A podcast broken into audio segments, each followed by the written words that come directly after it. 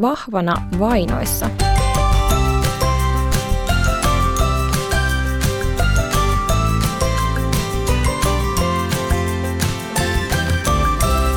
Donkey Body. Tämä on Donkey Body, podcast, jossa tehdään oivalluksia elämästä raamatun ja donkkilehden äärellä. Mun nimi on Iida, mahtava kun oot kuulolla. Tämän kerran aihe on vahvana vainoissa. Tiesitkö, että raamatussa kerrotaan Paavalista, joka sai kokea iloa vainojen keskellä? Nimittäin Paavali riemuitsi siitä, ettei mikään kärsimys voinut erottaa häntä Jeesuksen rakkaudesta.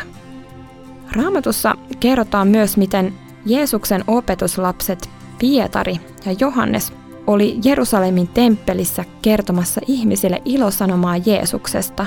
Monet ihmiset kuuntelivat heitä ja tulivat uskoon.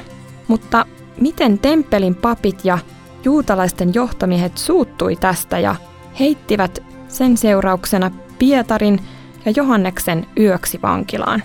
Seuraavana päivänä heitä kuulusteltiin, uhkailtiin ja kiellettiin enää puhumasta Jeesuksesta.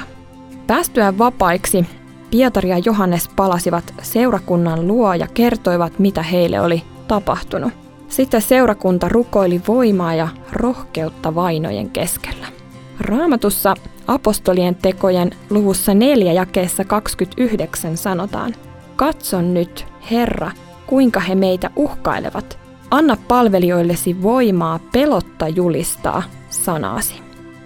Ennen kuolemansa Jeesus kertoi opetuslapsille monta kertaa siitä, että hänen seuraajaan tultaisi vainoamaan. Jeesuksen sanat ovat käyneet toteen. Heti ensimmäiset kristityt joutuvat moneen pulaan uskonsa vuoksi ja vainot ovat jatkuneet läpi vuosisatojen eri tavoilla eri paikoissa. Valitettavasti kristittyä vainotaan myös nykyään. Jossain päin maailmaa kristityn voi olla vaikea saada opiskelu- tai työpaikkaa. Jossain on kiellettyä omistaa raamattu tai kokoontua yhteen seurakuntana. Ja jossain maissa Jeesukseen uskominen voi olla jopa hengenvaarallista. Onneksi Suomessa kristittyä ei varsinaisesti vainota, mutta täälläkin voimme joutua kiusatuksi uskomme vuoksi. Täällä saattaa joutua kokemaan esimerkiksi nimittelyä, porukasta pois jättämistä tai uskoamme saatetaan pitää naurettavana. Mutta uskon tähden vaikeuksiin joutuminen ei tarkoita, että Jumalaa ei olisi tai että Jeesus olisi hylännyt vainotun tai kiusatun. Jumala on luvannut olla kanssamme aina, myös silloin kun meitä kiusataan hänen uskomisen vuoksi. Kun opetuslapset rukoili voimaa julistaa rohkeasti Jumalan sanaa, he sai voiman, jota pyysivät. Ja säkin saat rohkeasti uskoa Jeesukseen, vaikka sua kiusattaisikin sen takia. Sä et ole yksin, Jeesus on sun kanssa.